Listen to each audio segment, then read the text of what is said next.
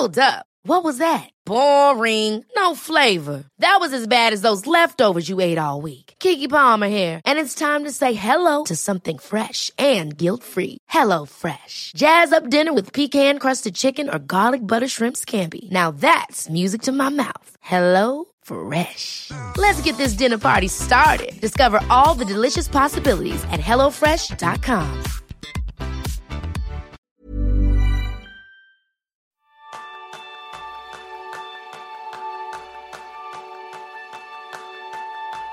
Trabajar a contrarreloj en un equipo de alto rendimiento y un entorno de máxima presión, donde cada día todos los detalles se cuidan al milímetro para estar a la altura de un nuevo cliente. Y algo más, buscar la innovación de manera constante.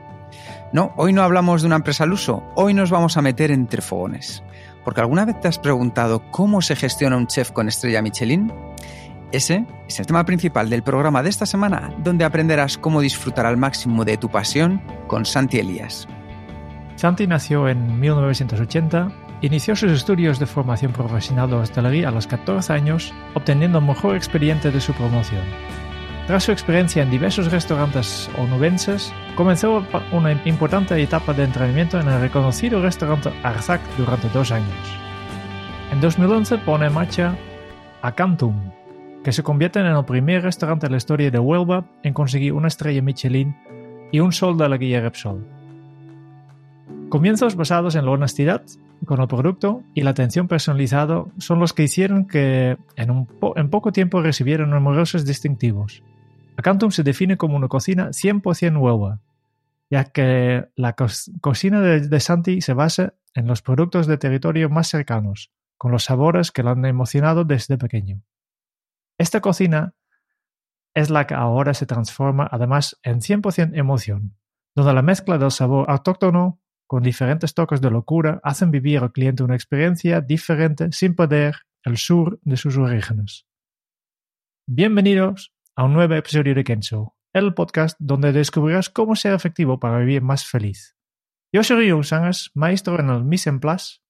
Yo soy Kika Gonzalo, maestro en preparar cada semana una receta nueva. Bienvenido, Santi. Muy bien hallado y muchísimas gracias por recibirme. Ya sabes, porque lo hemos comentado, que para mí es una auténtica pasión la cocina y esta entrevista la voy a disfrutar el primero de todos, o sea que me voy a aprovechar mucho, Santi. Pues el placer es mutuo, porque yo sigo bastante y más de un día eh, estoy saliendo de la ducha y estáis los dos conmigo, pero espero que no ruboricéis un poco. No, no, compartimos todos los espacios que haga falta, Santi. Como siempre, un poco es ponernos en contexto y yo sé que tú y yo compartimos algo más porque ¿dónde viene tu pasión, el comienzo de esa pasión por la cocina? ¿Cómo recuerdas tu primer contacto con las manos en la masa? Pues mi primer contacto fue con 12 años. Eh, yo fui bastante prematuro, fue en, una panadería, pastelería de Madrid de un familiar lejano. Y bueno, mi madre no sabía qué hacer conmigo, yo no era un estudiante llamativo por nota. Y mm, realmente, bueno, me mandó un poco como, no sé qué hacer contigo, ¿no? Vete en vacaciones para Madrid y me dejas en paz una semana. Y, me acuerdo perfectamente que me levanté súper temprano, bueno, los panaderos tienen que levantarse muy temprano para que el pan esté eh, en plenas condiciones eh, en, la, en la hora adecuada. Y estaba jugando con una masa, ¿no? Un niño con 12 años le das un trozo con una masa y se pone a hacer figuritas, ¿no? Como si fuera plastilina. Y me pasé la mano por el pelo y volvía con las manos a la masa, ¿no? Entonces todo el sudor pasaba la masa. Para mí era un juego y recibí lo que es un literalmente un guantazo del que era mi tío o del que es mi tío ahí y, bueno, yo me quedé así como, como un conejo cuando le dan las largas en mitad de la carretera, pues literalmente así como diciendo, ¿de dónde viene esto? Y eh, realmente para mí fue algo, algo muy serio porque en aquel momento yo estaba jugando, pero cuando te das la vuelta con el tiempo me, di cuenta que era consciente de que lo que para mí era un juego, para los demás era un trabajo y una forma de vida. Y ahí empecé poco a poco a, investigar, a leer algún libro y a hacer pequeñas pruebas y pequeños experimentos, la mayoría de ellos fallidos en, cocina en casa, eh, y cambié la tele prácticamente por, por las sartenes y por los cazos. Y ahí llegaría un momento en el que supiste que la gastronomía iba a ser tu dedicación, tu vocación. ¿Recuerdas exactamente cuándo hiciste clic y dijiste, ahora sí, pues que sí, al 100% me dedico a esto? El clic fue, pues, como te decía, yo no era un estudiante, era de la tabla, de la tabla media, incluso bajo. Y, con 14 años, pues yo estudiaba con EGB y tenías que sacar, pues, prácticamente todo en octavo para sacarte el título de escolaridad, ¿no? Y yo sabía que había formación que no necesitaba sacarse el título incluso, ¿no? Y el graduado escolar, pero, pero apreté, saqué el graduado y me puse a estudiar cocina. Y ahí es donde realmente me di cuenta que estudiaba un campo que en la historia de mi familia prácticamente no había tenido nadie, ¿no? como excepto este tío que tenía lejano. Mis padres no se han dedicado nunca a la hostelería, no había nadie de la, de la familia que se, haya dedicado directamente a la hostelería. Y era como ser un poco el protagonista, ¿no? Con 14 años tienes esa demanda de atención hacia los mayores y a las personas que tienes alrededor. Y para mí era perfecto, ¿no? Porque yo era el que ponía la noticia y la novedad. Y eso pues molaba, ¿no? Estabas como en la cresta de la ola. Y a partir de ahí, poco a poco, pues empecé a engancharme hasta pues, los 19 que terminé los cinco primeros años de cocina que di. Hemos hecho muchas entrevistas, cerca de 35, entre 35 y 40 probablemente, y creo que eres eh, el invitado que tiene el propósito, mm, desde un punto de vista profesional, más joven. ¿Cómo alguien de 14 años le cuenta a su familia, yo me voy a dedicar a la cocina? Pues mi madre no lo tenía claro. Mi padre ha sido el principal apoyo, junto con mi hermana mayor, y mi madre eh, lo que quería era que estudiara, básicamente. Y, fue un compromiso, ¿no? Fue una mirada a mis padres y decirle, lo quiero hacer yo no es algo que me mandéis y lo quiero hacer yo. Y quiero ser yo el que lleve la rienda de mis cosas. Esa sí es la, herencia que yo tenía de mis padres, puesto que ellos los dos han sido eh, empresarios de pequeñas empresas y han sido los que han tenido que mover el cotarro toda su vida, ¿no? Y yo creo que ahí empecé ya a darme cuenta de la genética que había heredado de todo esto. Y al final decides que vas a la cocina y cuáles son los primeros pasos. Con 14 años te apuntas al graduado y cómo comienza esa carrera que te ha llevado hasta aquí, Santi. Pues esto comienza con un callo eh, en el dedo índice derecho de coger el cuchillo y cortar muchísimas patatas. Esto empieza así, ¿no? Eh, tienes una gran cantidad de horas teóricas, pero donde realmente te, te disfrutas y fluye es cuando realmente te cambias, te metes en la cocina, te pones el gorro y, empiezas a, tocar productos que nunca habías tocado, a aprender cómo deshuesar un pollo, algo tan sencillo, aprender la anatomía de, los animales, aprender la procedencia de los productos, los sabores, qué diferencian, cómo afecta el calor. Y esto era todo progresivo, ¿no? Y al final de todo, eh, eh, esta profesión tiene una grandísima recompensa. Es que cuando cocinas hay alguien que lo va a disfrutar. Eh, ya seas tú propio o, un cliente o tu familia o un amigo. Y al final tiene una recompensa prácticamente instantánea. Es cuestión de dos horas, ¡pac! y tienes premio, ¿no? Y esto es algo que a la hora de motivarse funciona genial. Y claro, conforme vas echando tiempo, vas, vas, aumentando conocimiento, vas leyendo, vas haciendo pruebas, te van saliendo bien y, es un poco el rollo Eureka, pero multiplicado por, por tres, cuatro veces diarias. Y esto es muy, muy, muy bonito y sobre todo que engancha y se convierte en una droga auténtica. una de las cosas justo que, que, a mí me fascina del mundo de la gastronomía es el, el sistema que tenéis vosotros para, de aprendizaje, ¿no? Es un sistema muy artesanal, muy basado en, eh, yo creo que es, es uno de los pocos ámbitos donde todavía está en uso el aprendizaje práctico al lado de un maestro. Bueno, en el fondo esta parte eh, funciona porque la cocina española en la base viene muy, muy, muy, muy influenciada por la cocina eh, francesa, ¿no? Por la cocina clásica francesa que es la, ha sido la, la, auténtica cocina prácticamente del siglo XXI, ¿no? Hasta finales del, perdón, del siglo XX. Eh, entonces esto tiene un procedimiento muy marcado, ¿no? Es grandes salsas básicas, pequeñas salsas básicas, es como un diagrama eh, donde tienes que aprender de ingredientes y, sobre todo la parte química y física, ¿no? Es qué pasa cuando un huevo pasa de 65 grados de temperatura, ¿no? Eh, qué le pasa a la proteína, qué le pasa a la grasa cuando se emulsiona. Y todo esto es, como una suma matemática, son como pequeñas ecuaciones mentales eh, donde interviene de una manera muy, muy, muy eh, importante. Al principio no eres consciente de ello, pero interviene muchísimo la parte emocional. ¿no? Yo siempre digo que cocinar, si tú emocionalmente no estás bien, te aseguro que aunque sigas las recetas exactamente al dedillo, no salen para nada igual. Es realmente un arte, ¿no? Yo creo que sí, yo creo que sí. Efímero, porque es un arte que tiene caducidad y, pero hace disfrutar y sobre todo hace emocionar a la persona. No se puede considerar arte perfectamente. ¿Y que tú crees que, que esta forma de educar al lado de un maestro también puedes aplicar otros ámbitos de, tu vida o simplemente ha sido esto de, cocinar y el resto has, ido aprendiendo de forma tradicional? Bueno, al final, eh, como todo en la vida, tienes tus, tus héroes, ¿no? Tienes tú las personas en las que fijas eh, tu atención y trazas como una mirada y una, en el tiempo, ¿no? Una trayectoria.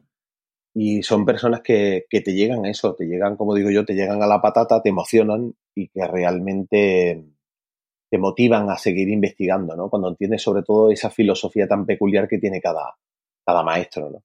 Yo he tenido varios maestros, varios profesores de cocina eh, y además he tenido pues la, grandísima suerte de estar con Juan Mariarza, que, que es, es un niño, piensa como un niño a la hora de cocinar. Y claro, la libertad, eh, esa facilidad de expresión a la hora de poder transmitir con los ingredientes, de poder saber mezclar en boca y tener una cabeza prodigiosa, eh, te hace ver campos que, pues, que, no, que, no se leen en un libro, ¿no? que tienes que de alguna manera empatizar con esa persona y saber aprender a leer sus, sus propios movimientos. ¿Y, ¿Y, te ha enseñado pensar como un niño? Yo sigo pensando, yo me siento muchas veces un niño. De hecho, eh, yo voy a cumplir casi, bueno, los 40 los cumplo a mitad del año que viene, eh, pero, pero me dicen muchas veces que tú siempre has parecido más joven de lo que eres, ¿no? Y yo me comporto, me gusta muchísimo el humor, me gusta contar eh, chistes, me gusta que, que, la gente sea muy feliz, porque para mí es el, el, ingrediente mágico, ¿no? Esa felicidad que precede incluso al amor. es la parte eh, yo diría imprescindible para poder cocinar y para poder también eh, disfrutar de lo que haces y poder vivir, que, que, ahora con el tiempo uno se da cuenta que no solo, no solo de cocina vive el hombre.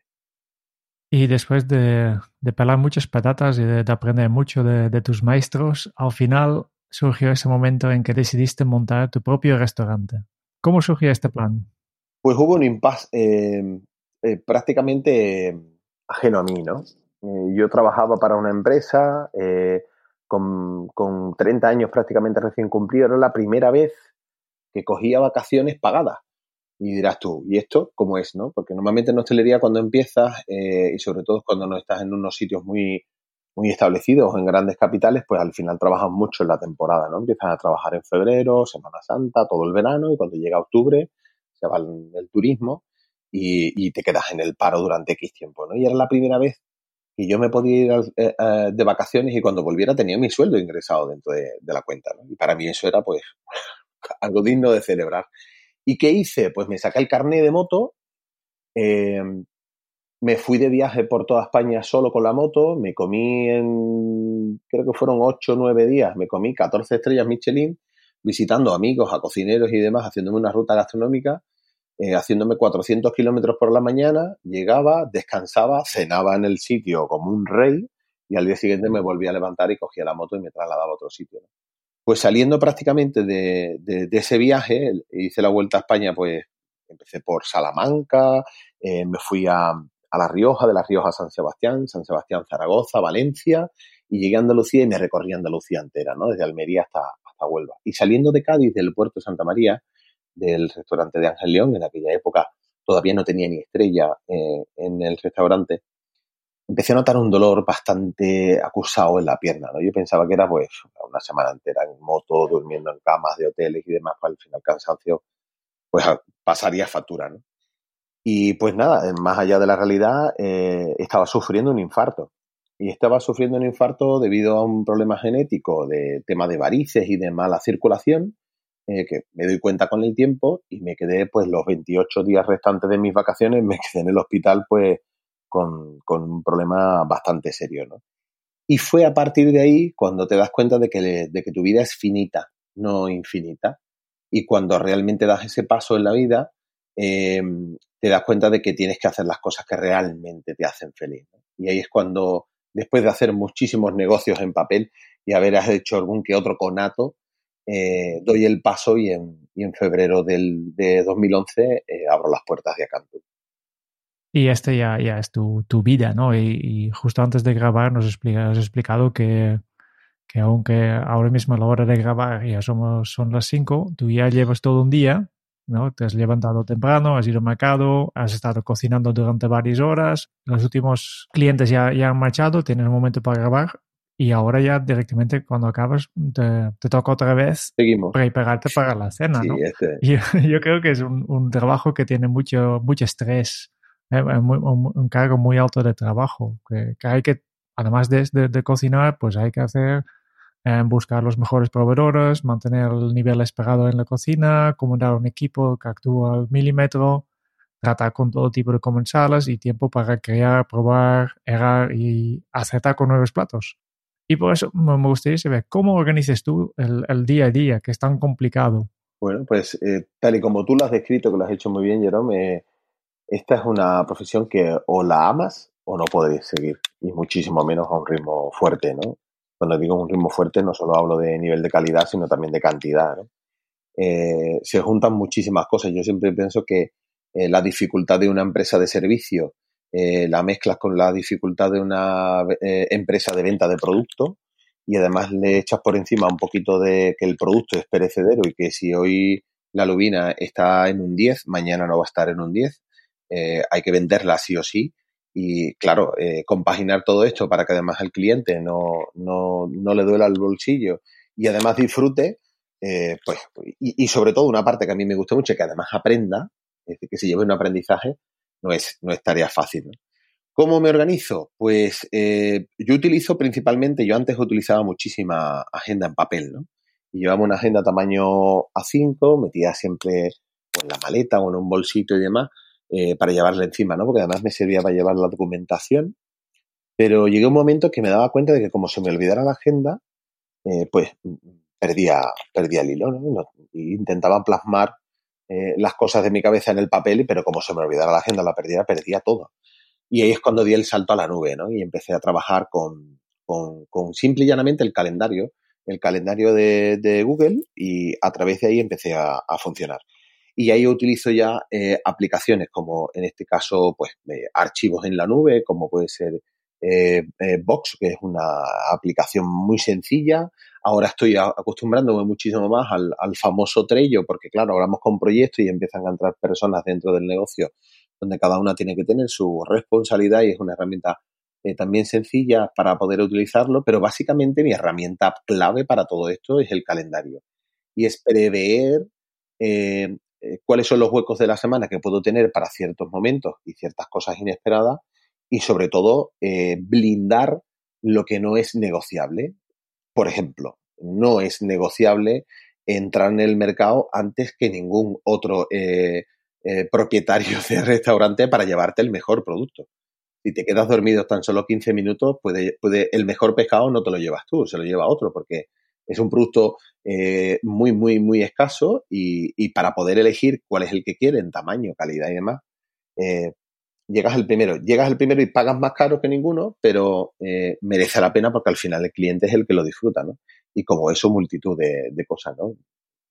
Reuniones, tiempo que tienes que tener clara eh, y saber sobre todo decir hasta aquí llego que ahora me toca otra cosa.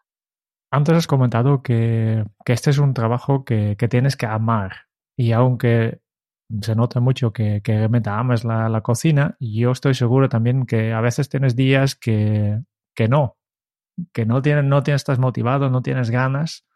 ¿Qué haces entonces para realmente para, para automotivarte? Bueno, la mayoría de los días, el 99%, eh, eh, el amor de la cocina lo tenemos. Los que somos cocineros lo tenemos. Lo que nos puede fallar son los agentes exteriores. Eh, problemas de administración, un problema con una máquina. Eh, son cosas que de alguna manera son imprevistos o semi-imprevistos, que lo que te hacen es un poco es descentrarte de tu centro. Y aquí para realmente ponerte en tu sitio, yo ahora, después de muchísimo tiempo, porque todo tiene un proceso. Los cocineros al final, como tú dices, vivimos o sobrevivimos a un nivel de estrés bastante potente. Eh, el estrés hay que compensarlo de alguna manera, ¿no? Y es organizando muy, muy mucho eh, lo que son los horarios para que no te falte tiempo para llegar a todo aquello que quieres hacer. Y por otro lado, cuando vienen imprevistos, eh, dar un paso atrás. A mí me gusta mucho la expresión de mirar el bosque eh, para ver el bosque y no ver el primer árbol que tienes delante, ¿no? Y, tener un poco la cabeza fría a la hora de tomar decisiones que esas decisiones van a, dar después sus frutos de una manera u otra dependiendo en qué dirección las pongas, claro. Antes os comentando un poco cómo organizas el día a día, pero después eh, en la cocina yo creo que también necesitas algún tipo de organización, porque aquí yo me imagino que están pasando un montón de cosas de forma simultánea, ¿no? Y, cómo puedes mantener todo esto bajo control, que tienes tanta gente en, tu restaurante que todos quieren comer algo, hay, diferentes platos para preparar, una, una tarde un poco más, una tarde un poco menos. Eh, obviamente no se puede quemar nada. Para mí será, ya solo pensando en esto, ya, ya me estoy estresando. Pues esto, eh, en el fondo, teóricamente tiene su parte sencilla. Lo difícil es llevarlo a cabo a diario, eh, mezclando esa parte anímica. Entonces, nosotros lo que hacemos, utilizando el mayor valor que tiene la empresa, que son las personas. Buscamos personas que primero empaticen con la filosofía de nuestra casa, de nuestro grupo, donde realmente tengan claro cuál es el objetivo común y ellos puedan montarse en su vagón y alinearse en, ese viaje.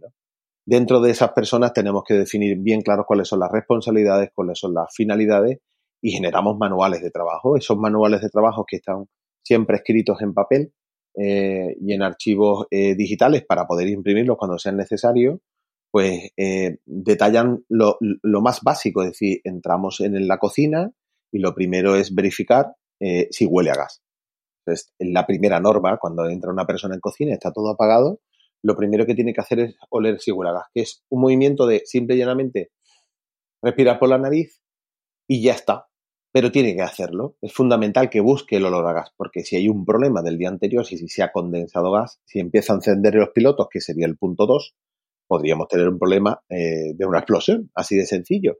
Pero esto es un concepto de que tenemos que hacerlo todos los días. Y al principio, sobre todo las personas que entran nuevas y no están acostumbradas a este proceso, pues les, les, cuesta, ¿no? Y, tener que leerse todos los días un manual que yo les hago hacer checking eh, con un boli y un papel para hacer el checking, para que ellos sean conscientes, con ese, conscientes, em, pues eh, les cuesta porque parece como una nimiedad, ¿no? no hace falta que lo apunte, hace falta que se apunte todo porque precisamente lo que nosotros hacemos en el restaurante no hacemos eh, malabarismos ni, ni eh, hacemos algo, cosas que sean de otro mundo o tremendamente difíciles. Eh, digamos que lo que hacemos es lo que hacemos las cosas bien y procuramos hacerlas todos los días de la misma manera, igual de bien, igual de controladas para que ningún cliente tenga que sufrir que un día, hoy se me olvida a mí poner esto o se me quema un plato, como tú dices. Y a partir de ahí tenemos pues, manuales para todo, eh, donde ya una vez sistematizados, cuando tienes de alguna manera ya cierta experiencia en el gremio, te facilitan muchísimo el trabajo y sabes muy bien desarrollar cómo hacer una, eh, una tarea, hacerla antes, pues por ejemplo a la hora de hacer un fondo, un fondo de cocina que sabes que tiene una cocción de mínimo 12, 15 horas, eh, no lo dejes para lo último porque ya has gastado tres horas del fondo y al final el fondo se va a quedar de otra manera. Entonces tienes que empezar por eh, elaboraciones que tienen más duración, eh, dependiendo del tipo de herramienta o, maquinaria que necesites, tienes que ordenar también un poco, hacer como una cola de impresión, por decirlo de alguna manera, por ejemplo, para trabajar con el horno, que suele ser una herramienta muy común para todas las partidas o sectores que se hablan en una cocina y a la vez de todo eso estar pendiente de cualquier eh, novedad que pueda pasar, ¿no? Llaman a la puerta y te traen el pescado, llaman a la puerta y te traen el producto de no sé dónde, eh, pueden pasar miles de cosas, ¿no? Y hay que estar siempre un poco con un, con un eustrés más que un estrés eh, en tensión. Nosotros le llamamos mm, apretar el culo, literalmente, que es la forma más... Nosotros somos muy campechanos a la hora de trabajar y bueno, la mayoría de los cocineros somos así porque intentamos no tener que siempre dentro, dentro del respeto, no tener que estar midiendo tanto las palabras para hablar de una forma tan increíblemente adecuada, sino expresarnos mucho más emocional y de esa manera salen pues a veces tacos, a veces expresiones como un poco incluso hasta sexuales, ¿no? Yo siempre muchas veces digo que cuando un plato a mí me gusta, eh, a mí me pone cachondo, ¿no? Y eso es una forma muy fácil de hacerle entender a la otra persona de que esto no está bueno, ¿no? Sino son uno, dos o tres niveles. Santi, una de las cosas que a mí me apasiona de la historia que nos estás contando es cómo transmites todo esto en Acantun, en tu restaurante. ¿Para qué nació Acantun? Pues Acantun nació eh, para, para ser la plataforma en la que yo pudiera desarrollar todo aquello que yo llevaba cultivando dentro, eh, que llevaba soñando toda mi vida. como te decía antes, mis padres eran empresarios y yo quería tener el control. Quería tener el control de, mi propio negocio para poder ser libre. Y esa libertad que yo buscaba dentro de mi profesión, que es mi vida, eh, pues no solo me dio la, libertad de la profesión, sino me dio la libertad personal, ¿no? Eh, eh, es muchísimo más cansado, muchísimo más estresante, más agobiante, tiene muchas decisiones que tomar, pero es un medio en el que yo me muevo muy bien, me muevo muy, muy bien. Mira, en cocina te pongo yo, yo hago muchas comparaciones, ¿no? Para que la gente intente comprender. Y, y por ejemplo, en, en, pastelería se utilizan colorantes muchas veces, ¿no? Colorantes para dar color, pues, a ciertos chocolates, a ciertas salsas, etc. Y hay dos tipos de colorantes, los hidrosolubles, que se diluyen en agua, y los liposolubles, que se diluyen en grasa. Pues yo esto es como si intentas diluir un hidrosoluble en grasa.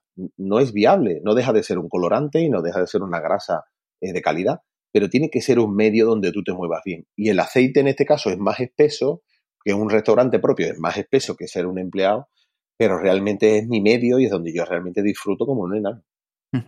Y todo aquello que llevabas cultivando a Cantún te está dando sus frutos. Cuando tú estabas en la cama durante esos 28 días, ¿cuál era el fruto final que tú esperabas?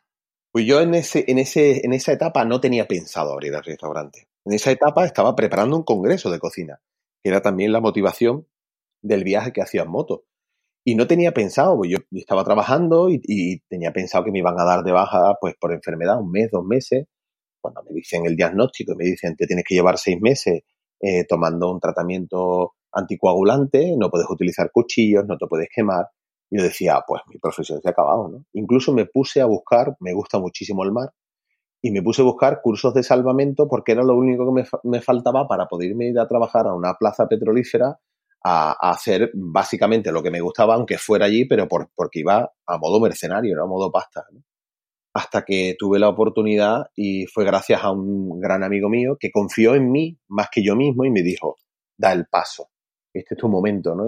Estás en un momento contra la espada de la pared y es una motivación excepcional, ¿no? En plena crisis, montar un, restaurante gastronómico cuando en Huelva pues nunca ha habido en la historia de Huelva un, un restaurante de este tipo. Y al final, Santi, esta historia te ha estado llevando a muchos lugares donde has estado expresando a través de Acantuna, a través de todo lo que estás haciendo, tu filosofía, tu forma de ser. A nivel personal, ¿qué te diferencia de otros chefs? Bueno, tendría que conocer a otros chefs. Me refiero a, nivel personal de una manera profunda, ¿no? Sí. Pero yo creo que, eh, digamos que diferencia que yo sienta por sí es que a la par que tengo un trabajo eh, técnico dentro de la cocina, de, de más de investigación, de intentar aprender de lo que hacen otras personas, de leer libros. Eh, no solo me dedico a eso o no tengo tiempo para eso, sino que tengo una gran dedicación al cultivo personal. llevo trabajando lo que es la parte personal mía por dentro desde hace muchísimos años, eh, menos que la gastronomía, pero sí quizás por, por dependencia o por, o por, necesidad debido a la gastronomía, por esa tensión que decía Jerome. Y, bueno, yo me acuerdo perfectamente que la primera sesión de coaching que yo hice creo que fue en el 2009, una cosa así, ¿no? Y, empecé a trabajar con, algo de coaching y haciendo cosas grupales. A partir de ahí me empezó a interesar la gestal eh, como una, un tipo de psicoterapia de mejora personal y de crecimiento personal. Conocí el enneagrama, eh, sigo muchísimo a Borja Vilaseca, que me parece un tío súper campechano a la hora de explicar eh, el funcionamiento del enneagrama pero ya incluso amplío, ¿no? Eh, amplío la parte del eneagrama e incluso empiezo a hacer constelaciones familiares, lo cual me facilita también mucho una visión de, de, dónde vengo, ¿no? Y, tener claro eh, que soy mitad papá y mitad mamá, y eso tiene su, su, parte de lógica, y gestionar toda esa parte emocional me ayuda muchísimo a estar eh, centrado a la hora de trabajar, y eso se, se nota muchísimo porque hace más fácil el trabajo diario a la hora de emocionar a los demás. Y tú emocionas no solamente a las personas que van a comer a tu restaurante, sino también a todo el equipo que hay a tu alrededor, porque no solo son cocineros, es la gente que está en sala, es la gente que te ayuda con la administración. ¿Cómo consigues transmitir tu pasión a los demás? Pues eso, es una respuesta facilísima y es nunca mientas. Ya está. No mientas. Cuéntales lo que realmente sientes. Sé sincero cuando estás mal. Sé sincero cuando estás bien.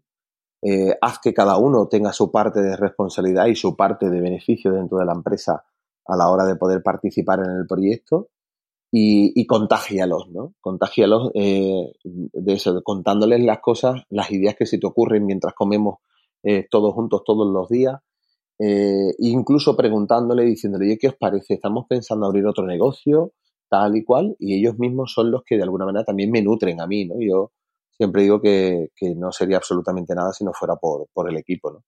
Y lo que busco también es rodearme de personas que incluso aparte de que tengan esa gestión personal, que es la parte más difícil, no tener una formación profesional, sino, sino una gestión personal, eh, que sean más listos que yo, que sean mejores que yo.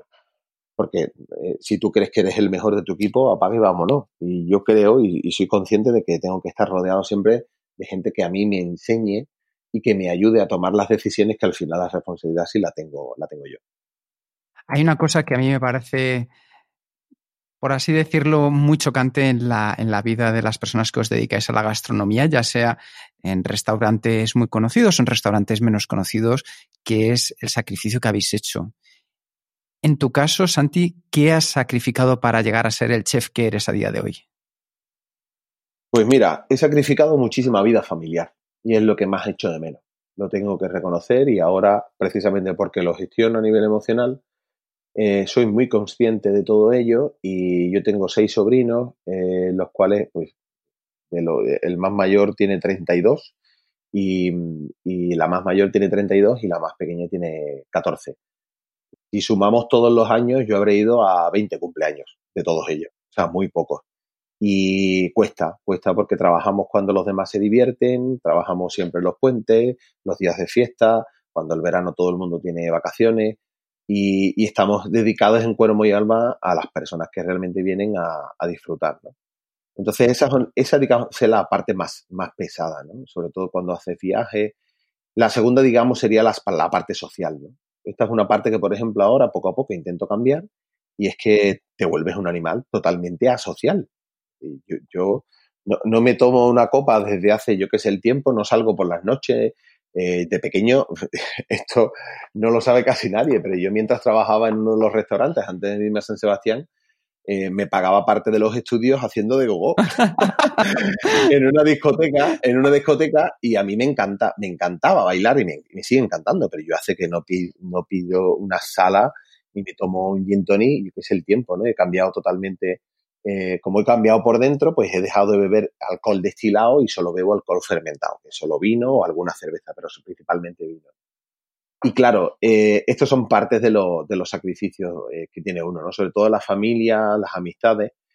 Y, y, el tercer sacrificio también puede ser es olvidarte de ti mismo, ¿no? Estás tan pendiente de las personas que llegan a, disfrutar de esa experiencia que hay veces que, no te das cuenta de que, que has dormido tres horas, que llevas eh, 20 horas en, eh, dormidas en prácticamente en una semana y que estás con unas ojeras como de locura, ¿no? Que pareces un oso panda.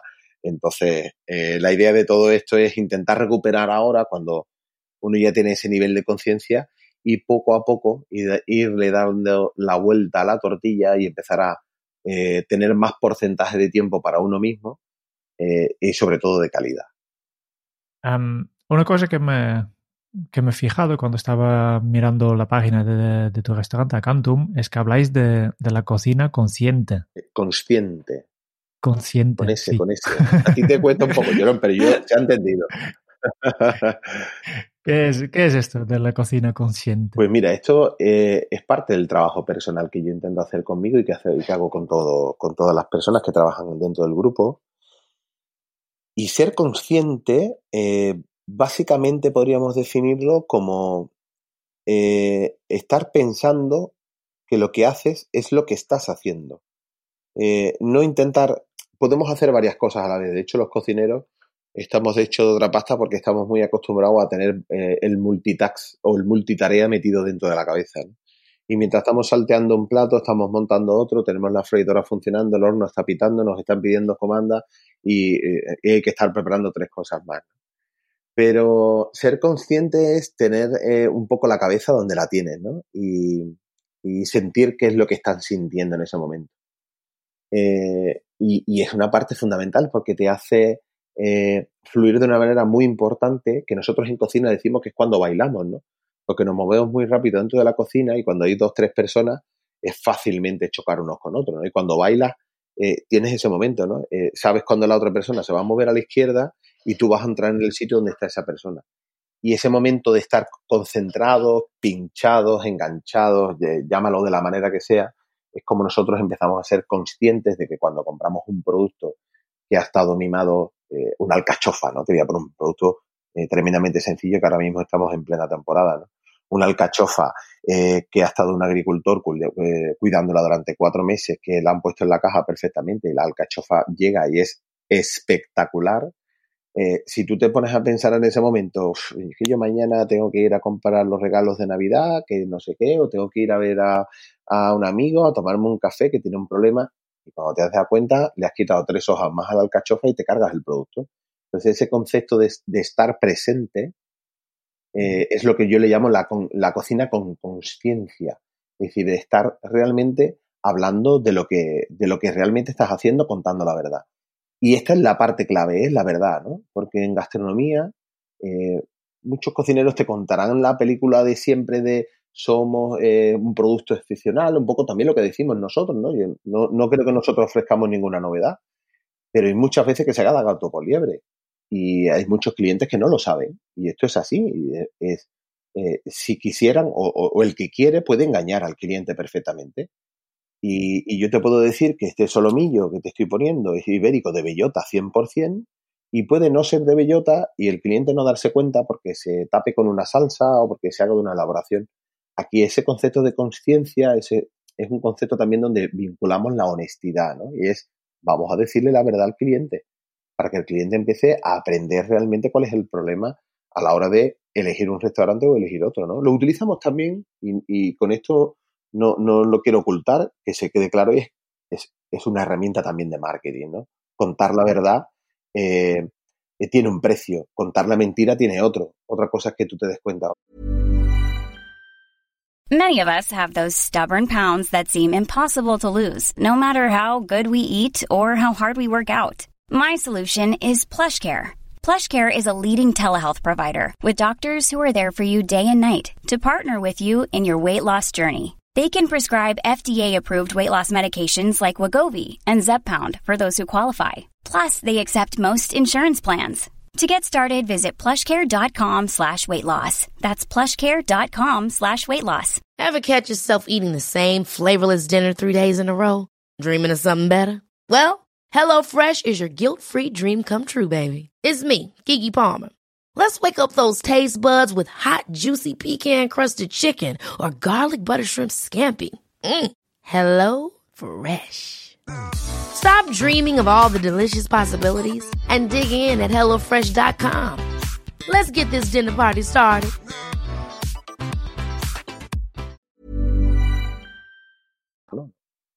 Súper interesante. Yo creo que, que es un concepto de que también se puede aplicar perfectamente en fuera de, la cocina, ¿no? Pero en, en, vuestro caso, me gustaría saber un poco más. Dos preguntas.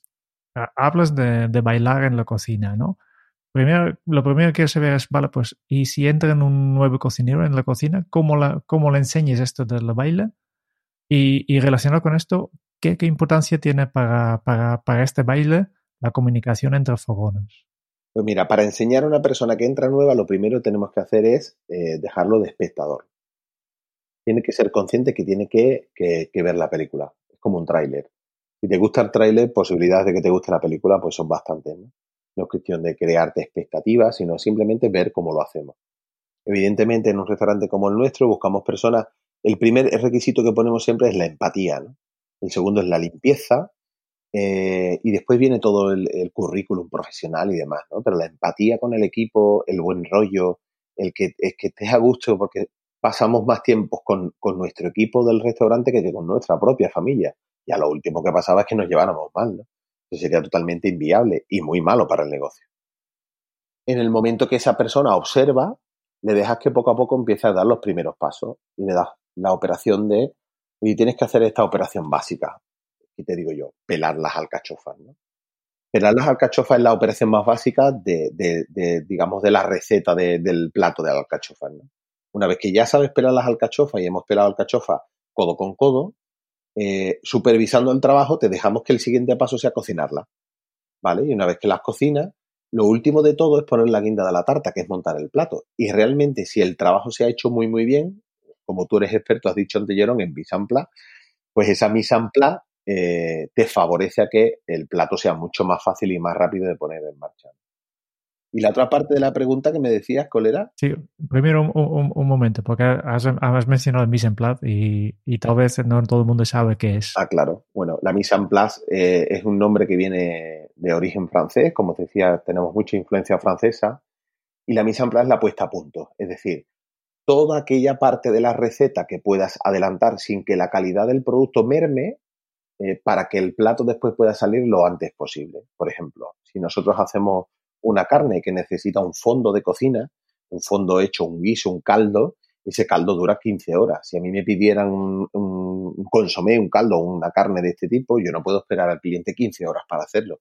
Entonces tengo que preparar, hacer elaboraciones previas para que la elaboración del plato sea lo más rápida posible, siempre y cuando esa elaboración no, no, haga que la calidad del plato sea menor. Es decir, yo no puedo dejar el plato preparado y calentarlo en el microondas. Eso no sería mi en eso sería una mala cocina. Muy bien. Em, lo que preguntaba en la segunda parte es qué importancia tiene para, para, este baile que hacéis en la cocina la comunicación que, tenéis entre, entre los fogones. Pues mira, al principio es, es fundamental una comunicación verbal. Verbal y visual. Tenemos que acompañarla verbal y visual. Eh, sobre todo cuando hablamos de la cocina ¿no? y la sala.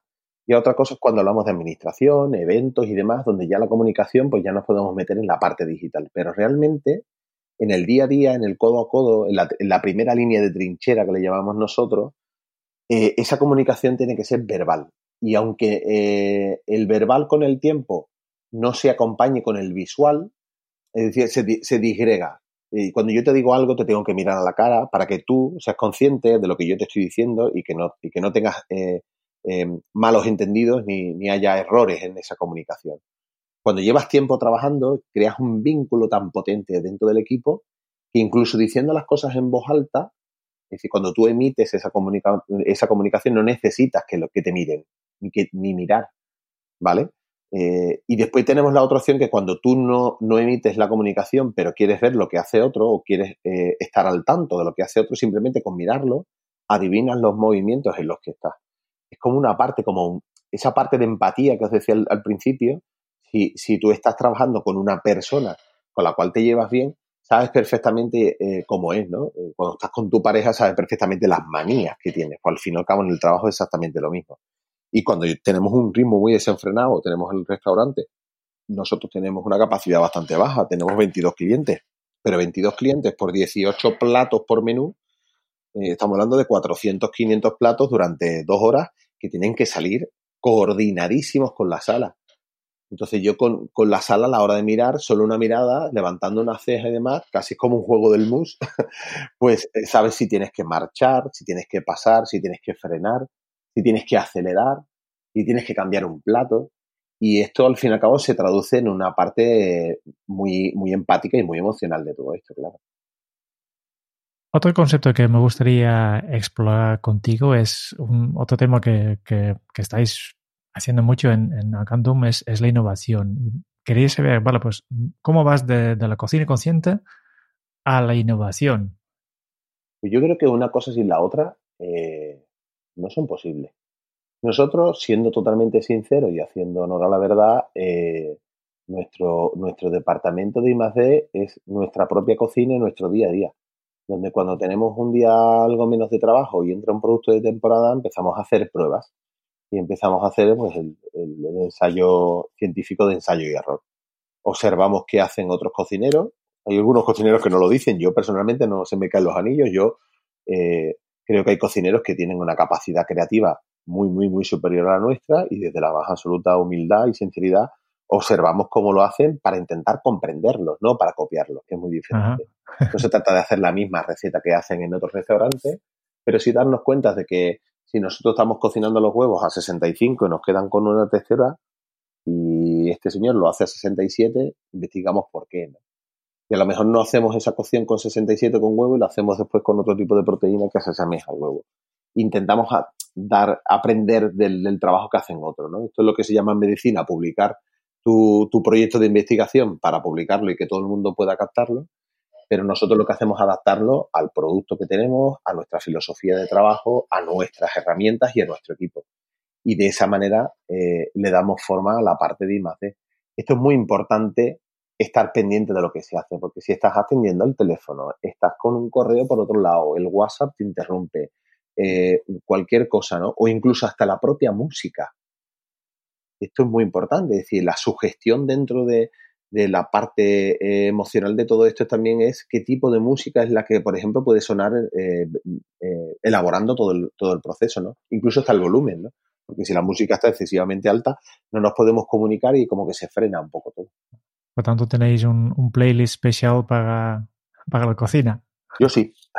Yo tengo un playlist para cocinar con casco, cuando cocino solo. Y hay días que tengo la, la oportunidad que me meto, me meto dos horas antes que el equipo porque a lo mejor quiero hacer yo las pruebas tranquilo y necesito de alguna manera estar muy, muy, muy concentrado porque es una técnica quizá un poco más difícil o estamos buscando algo y necesito conectar conmigo mismo. Y para eso tengo yo una playlist que utilizo muchísimo también la música clásica eh, porque no tiene letra. Y como no tiene letra, al final lo que hace es tararear. Y, tu cabeza no está pendiente de la letra, de, intentar recordar, sino está eh, pendiente de todo esto. Entonces la música queda como en un segundo plano de relleno para no escuchar el silencio y sobre todo para matar pensamientos que te vienen y puedan distraerte del foco principal que es estar pendiente de la innovación. Hablando más de la, innovación, ¿no? obviamente puedes innovar, puedes crear cosas nuevas, pero al final también tendrás que compaginarlo con un poco más los usos y costumbres gastronómicas más tradicionales. ¿Cómo consigues esto? Que, que no deformes un plato demasiado para que ya no, y la gente ya no se reconoce. Pues mira, yo hasta el 2014 decíamos, teníamos una norma de no podemos evolucionar más de un 20% al año, puesto que nuestro cliente, eh, eh, su foco no está en el restaurante y no va a evolucionar más de un 20%. Y si desconectamos o, sacamos los pies del tiesto, al final el cliente eh, nos, va, nos va a dejar de entender. Y a pesar de haberlo dicho, eh, lo hemos vivido. Es decir, justo cuando nos dieron la estrella Michelin en 2015, eh, hacemos el mismo proceso. Lo que pasa es que nos sentíamos motivados a, ser más arriesgados y no nos dábamos cuenta de que estábamos evolucionando más que nuestro propio cliente. Eh, cuando pasa el boom de la estrella, mi clientela que siempre ha sido autóctona de Huelva, cuando pasa el boom y vuelven de nuevo al restaurante, no comprenden por qué de toda la vida eh, aquí se han cocinado los, los grumelos, que es un tipo de seta, que es la manita ponderosa, eh, de una manera y por qué nosotros hacemos un helado. Y cómo hemos llegado, ¿no? Enseñamos el resultado final y, cómo llegar a helado. Es como intentar comprarte un coche y en vez de comprarte la última versión, te compras el concept car, que va 10 años por delante. Y de esa manera, claro, el cliente está un poco como entre flipar y no flipar. Y hay clientes que no están preparados porque o no, o, no viajan o no, o no toman eh, eh, esa iniciativa en otros restaurantes y no conocen ese mundo, ¿no? Como me pasa a mí, pues con la música o como me pasa a mí con otro tipo de profesiones. Claro. ¿Qué, qué importancia tiene que, tu labor se centre realmente en, el comensal? ¿Qué importancia tiene que mi labor se centre en el comensal? Es que yo creo que no se puede hacer de otra manera nuestro jefe, esto es una filosofía muy rollo Mercadona y Zara, es el cliente. Y el cliente realmente es el que manda porque es el que paga. La diferencia, bueno, en este caso Mercadona y, Zara eh, se asemeja un poco en, el ticket, ¿no? Porque son tickets medios eh, y bajos. No hablamos de clientes potentes de facturaciones grandes. Y claro, ese cliente cuando entra por la puerta, eh, pues es de su madre, de su padre, Puede venir en pareja, puede venir en grupo, puede venir por trabajo, puede venir por placer o incluso puede venir de paso porque quiere llenarse el estómago. Y además de toda esa eh, eh, primero la línea de handicap o de diferenciadores, viene la parte emocional de cada cliente. Tú puedes venir cabreado, puedes venir contento, ilusionado por comer, puedes venir escéptico, puedes venir con miedo. Vienen muchísimos clientes con miedo porque no saben eh, que es un restaurante con una estrella, es su primera vez yo siempre le decimos, eh, es nuestra primera vez que venimos al restaurante y yo les miro con una sonrisa y les digo, te estamos desvirgando. y se ríen, ¿no? Y es así, es un poco el rollo de eh, la primera vez te va a doler, te va a doler en el sentido en que te va, vas a tener que salir de tu zona de confort y ahora nos pasa, por ejemplo, con un plato en el restaurante, ¿no? El plato que está causando furor, que es una, es una coliflor. Y claro, encontrarte en un restaurante una coliflor en un gastronómico y dices tú, tío, yo quiero comer producto, ¿no? Que dame algo que no coma cualquier día o que me guste, ¿no? Hay muchas personas que le tienen muchísima aprensión a la coliflor, pero la cocinamos de tal manera que se ha convertido precisamente en el plato que más gusta. Y esto es eh, saber empatizar con un cliente, con un producto muy conocido, que de toda la vida conoce, pero que si conoce las técnicas que hacemos nosotros y tiene ese punto de imaginación, podemos transformarla y conseguir, por ejemplo, que la coliflor, en vez de oler mal, precisamente cuando se cocina, eh, conseguimos que huela a regaliz. Entonces el cliente no se espera ese aroma. Y además le añadimos eh, un caldo de setas, que aquí están de temporada ahora bastante, bastante buena, eh, donde fermentamos y conseguimos sabores que hasta ahora no se han conseguido de una manera natural o, fácil, que es conseguir un mami a través de una seta fermentada. Esto hablamos que eh, son elaboraciones más, más atrevidas, pero al cliente ya no le interesa casi ni la elaboración. Simplemente cuando prueba el plato, se le abren los ojos como, como, ya te digo, como dos mandarinas y dice, oye, es que la coliflor está muy buena y es la primera vez que la pruebo en mi vida. Y ese es el objetivo, ¿no? Oye, Santi, ¿y consigues con la innovación crear una coliflor que crea furor dentro de Acantun? Pero estoy seguro también que dentro de esa innovación aparecen malas ideas, ideas que al final no se llevan a cabo. Por otro lado, ¿qué aprendes de esos momentos? Bueno, hay que, hay que ser consciente que para que llegue una buena idea hay que pasar sí o sí por las malas ideas. Porque esas malas ideas las que te, son los portazos que te dan en la cara y al final te van eh, encallejando por el camino correcto. Y bueno, las ideas muchas veces las detectamos nosotros, a veces son los clientes los que nos dicen, este plato no me termina de convencer, eh, o incluso un proyecto, ¿no? No solo dentro del restaurante, sino proyectos que van, que van poniéndose en marcha y que poco a poco vamos viendo si la clientela realmente disfruta o no disfruta, ¿no? Eh, esto incluso hasta, hasta el proyecto que tenemos con la fundación nuestra, eh, nos ha costado muchísimo hasta llegar al proyecto que realmente nos está emocionando, nos está llevando prácticamente por, por un camino precioso que nos, emociona y nos gusta muchísimo. Es una cosa apasionante porque todo lo que nos has dicho al final llega a un punto, a una meta, entre otras, que es que habéis renovado por quinto año consecutivo la estrella Michelin. Para el equipo humano que hay detrás de Acantun, ¿qué significa conseguir mantener por quinto año consecutivo la estrella? Pues significa que estamos haciendo las cosas como queremos nosotros y que a los señores de la guía les gusta, nada más. Eh, aquí podríamos hablar de orgullo, que como el, como rey, ¿no? Orgullo y satisfacción para todo el equipo, por supuesto, ¿no? Al fin y al cabo es, es, es un acicate para todo esto. Pero tenemos que ser conscientes, y yo lo digo muchas veces, que nuestro objetivo no es tener una, dos, tres o veinticuatro estrellas Michelin. Esos son premios que van apareciendo en el camino. Nuestro objetivo es que el cliente cuando se vaya por la puerta se vaya de un estado de ánimo muchísimo mejor del que vino. Y esta es, esta es la filosofía que centra. ¿no? Podemos conseguirlo de muchas maneras, pero intentamos aplicar nuestra filosofía, ¿no? que es ser conscientes, que es contar la verdad, que es ser empáticos con el cliente, entender, ser, ser normales. Es una palabra que está totalmente infravalorada en el sentido en que eh, nos parece que todo esto es como muy, eh, eh, ¿cómo se dice? Como, muy novedoso, ¿no? Es como muy cool. Pero al final nos gusta que la gente eh, disfrute, acercarnos, preguntarle, cuando ya ha venido dos, tres veces, preguntarle por la familia y que sea un, sitio donde el cliente realmente se encuentre bien. Y también tener incluso una, una, respuesta doble, ¿no? Con nuestra responsabilidad social corporativa, eh, también tener una devolución de todo el valor y el cariño que recibimos por nuestra clientela. Sí, justamente para todos aquellos que nos estén escuchando, si esta vida nos parece estresante la que tienes en tu día a día, Santi, todavía sacas tiempo, sacas energía, sacas concentración para ser prolífico con nuevos retos que siempre tienes en mente. Y uno de ellos, como estabas comentando ahora, es la Fundación Prenauta y la iniciativa Los niños se comen el futuro. ¿Qué te llevó a ello y qué vas a conseguir con estas nuevas propuestas que tienes entre manos? Pues mira, inicialmente, eh, hablando de ensayo y error, nuestra idea era hacer una escuela de hostelería. Queríamos hacer una fundación que se encargara de gestionar una formación de alta calidad y de alto rendimiento, porque eh, detectamos hace bastante, bastante tiempo que la cantidad de profesionales ah, de, gran nivel, no por, no por el sitio donde trabajen, sino por, la, por esa conexión de empatía y de gestión personal, era muy baja, ¿no? Y nos, nos, nos costaba muchísimo encontrar personal, y nos cuesta mucho encontrar personal adecuado para el equipo.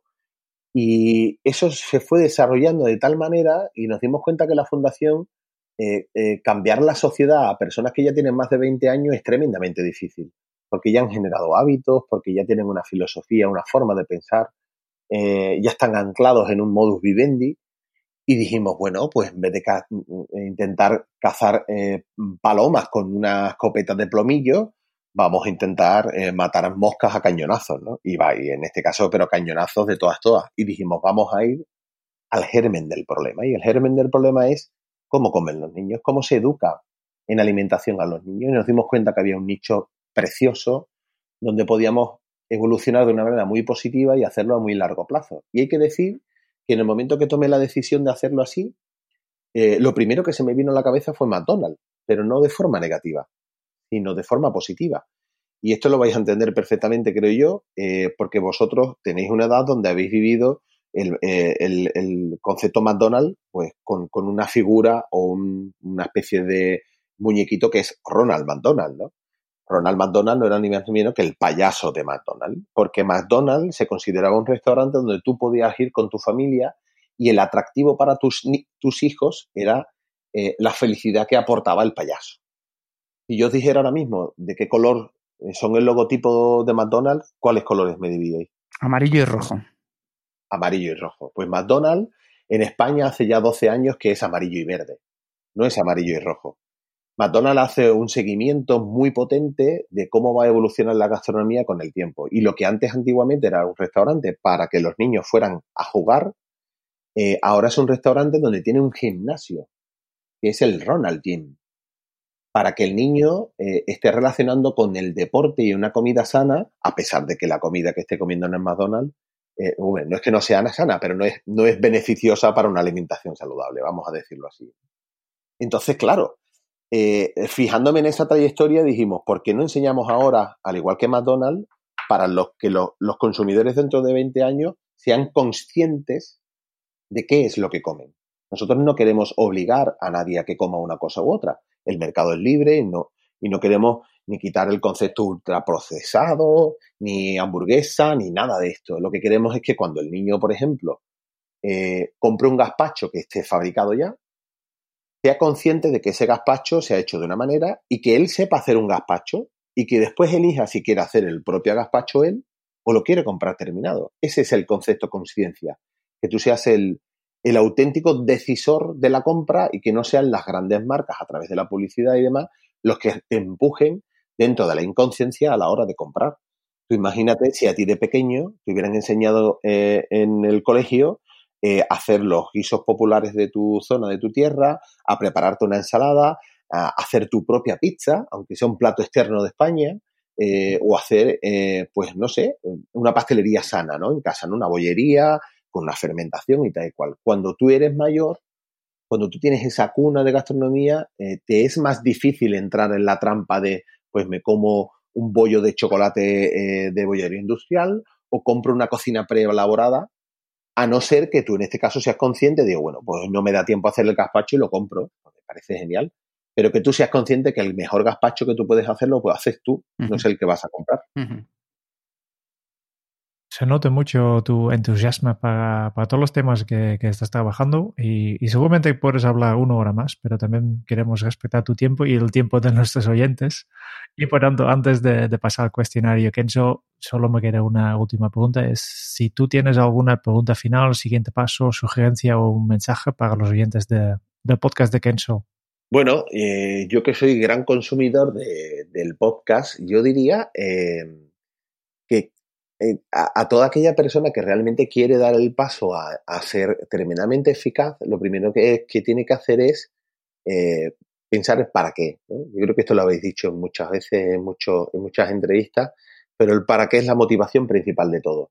Y que ese para qué esté en consonancia con un para qué, porque normalmente suelen ser efectividades o, ser efectivo a nivel laboral, pero que sea un para qué también donde tu personal, la parte tuya personal, no, no se quede olvidada.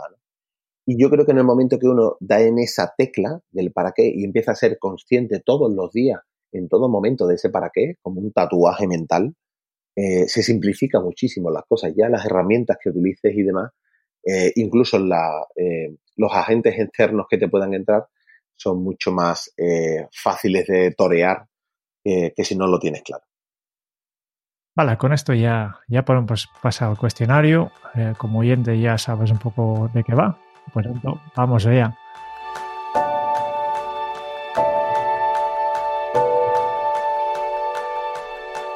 ¿Cuál es tu lema? Bueno, yo no sé si un lema, pero yo tengo una frase que siempre digo que si algún día escribo un libro, que no será de receta, será de filosofía y cocina, eh, se llamará, eh, como esta frase que a mí me gusta mucho y además me funciona siempre, que es, antes de hacer una tortilla hay que aprender a cascar los huevos. Y esto incluso también podría ser la respuesta a la, la siguiente pregunta, que es, ¿cómo se titularía tu biografía? Bueno, mi biografía, sí, yo creo que sí, que se podría titular de esa manera porque es un título que, me define muchísimo, ¿no? No sé, creo que sería la fórmula, ¿no? Yo creo que ahí, coincidiríamos la misma respuesta al lado. Vale. Y continuando hablando de libros, ¿cuál es el libro que más has regalado? Pues eh, tengo uno que es el último que más he regalado, que es de una autora de Málaga, eh, eh, que se llama Laura Chica, se llama 365 días contigo, citas contigo, que tiene como pequeños textos de, autoestima y demás.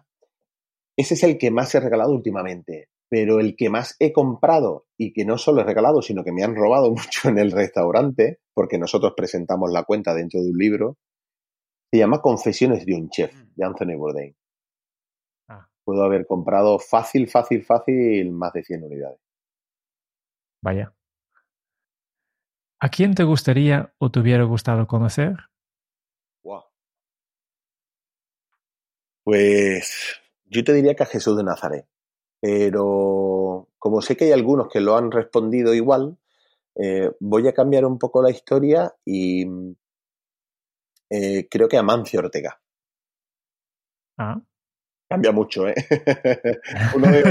sí. Pero, eh, claro, aquí está lo personal y lo profesional. ¿Cuál es tu posesión más preciada?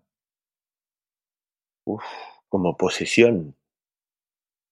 No soy para nada de poseer cosas materiales. Yo creo que, hombre, no como posesión porque no los poseo, pero sí es un valor del cual disfruto muchísimo.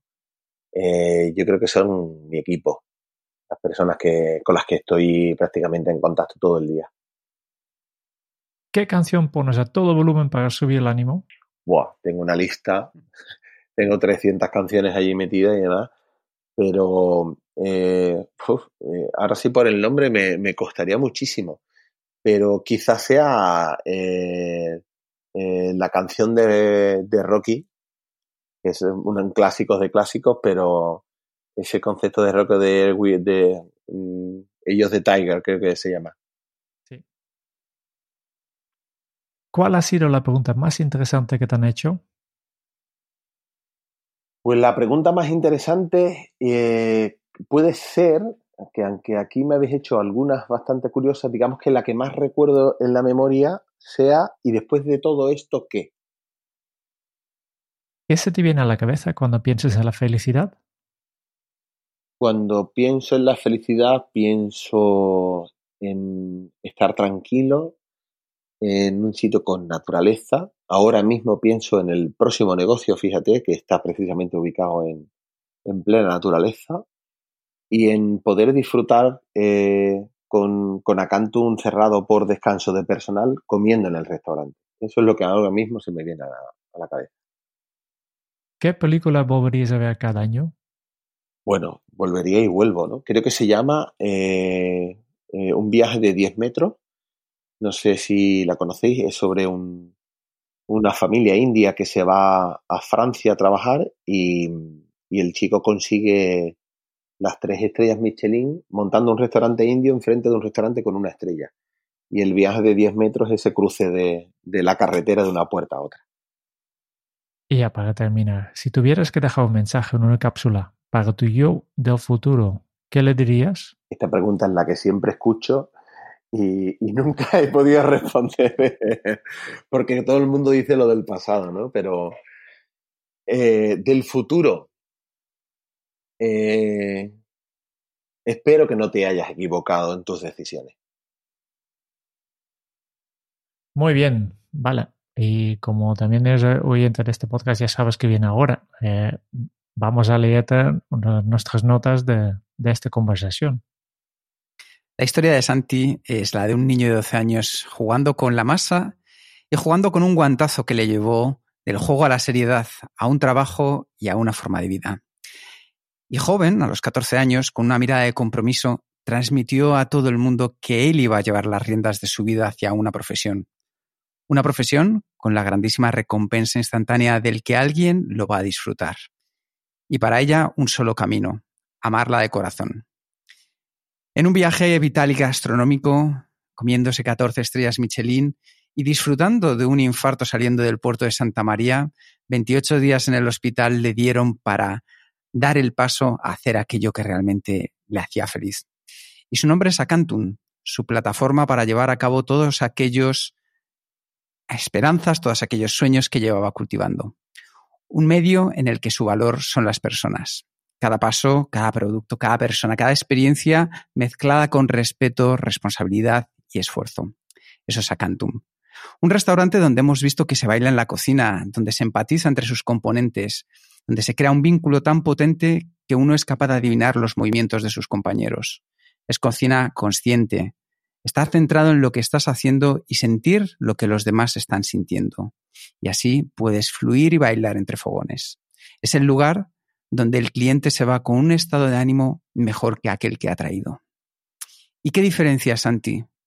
La diferencia que encontrarás un callo en el índice derecho del trabajo duro, una mentalidad de niño que se cuestiona todo para hacer pequeñas pruebas, experimentar y dejarse sorprender. Es el primero en el mercado para ser el primero en calidad. Es olvidarse de sí mismo y ser consciente de todo aquello a lo que se ha renunciado para ponerlo en valor. Es una cabeza fría para ver el bosque y mantenerse fiel al amor a la cocina. Y es rodearse de personas mejores que él, a las que nunca mentir y ser siempre sincero. Y aún más allá, Santi es honestidad, es gastronomía, es ADN Huelva. Santi nos emociona desde 2011 y nos muestra sensaciones y sentimientos a través de los alimentos, a través de conseguir que cada plato, cada bocado exprese quién es y cuál es su entorno. Una historia única alimentando el alma. Muchísimas gracias, Santi. Buah, ¿qué qué? O sea, tienes un don, tío. tienes un don y si hay alguien de el país o el mundo o el Herald Tribune que esté escuchando este podcast, por favor que lo fichéis y que haga las cartas de dirección de porque este tío es un crack. O sea, enhorabuena a los dos porque me habéis emocionado, ¿eh? Y eso, y eso mola mucho. A nosotros siempre os lo devolvemos, es un trabajo que hacéis vosotros porque son vuestras palabras y es nuestro pequeño regalo por poder tener esta oportunidad de disfrutar y sobre todo de aprender con vosotros. Y yo hoy me voy a probar una receta nueva. Hoy voy a ver si creo algo nuevo porque me has dejado con eso dentro, Santi. Muy bien, pues me alegro mucho y que poco a poco vayamos abriendo los campos de la, de la efectividad dentro de la cocina, a ver qué encontramos por ahí. Seguro que muchas cosas buenas. Muchas gracias por escuchar el podcast de Kenso. Si te ha gustado, te agradeceríamos que te suscribas al podcast, lo compartas en tus redes sociales o dejes tu reseña de 5 estrellas para ayudarnos a llegar a más oyentes. Y si quieres conocer más sobre Kenso y cómo podemos acompañarte a ti, a tu equipo o a tu organización en el camino hacia la efectividad personal, puedes visitar nuestra web kenso.es. Te esperamos la semana que viene en el próximo episodio del podcast de Kenso, donde Kike y Jerún buscarán más pistas sobre cómo ser efectivo para vivir más feliz. Y hasta entonces, ahora es un buen momento para poner en práctica un nuevo hábito Kenso. Mantén el sur de tus orígenes y de tu para qué. Hasta dentro de muy pronto. Chao. Chao.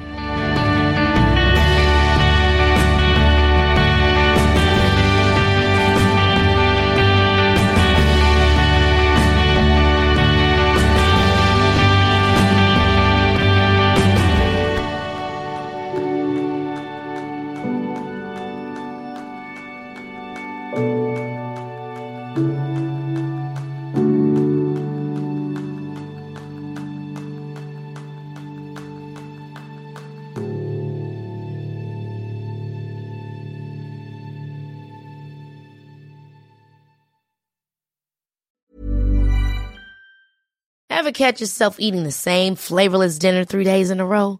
Dreaming of something better? Well, HelloFresh is your guilt-free dream come true, baby. It's me, Kiki Palmer. Let's wake up those taste buds with hot, juicy pecan-crusted chicken or garlic butter shrimp scampi. Mm.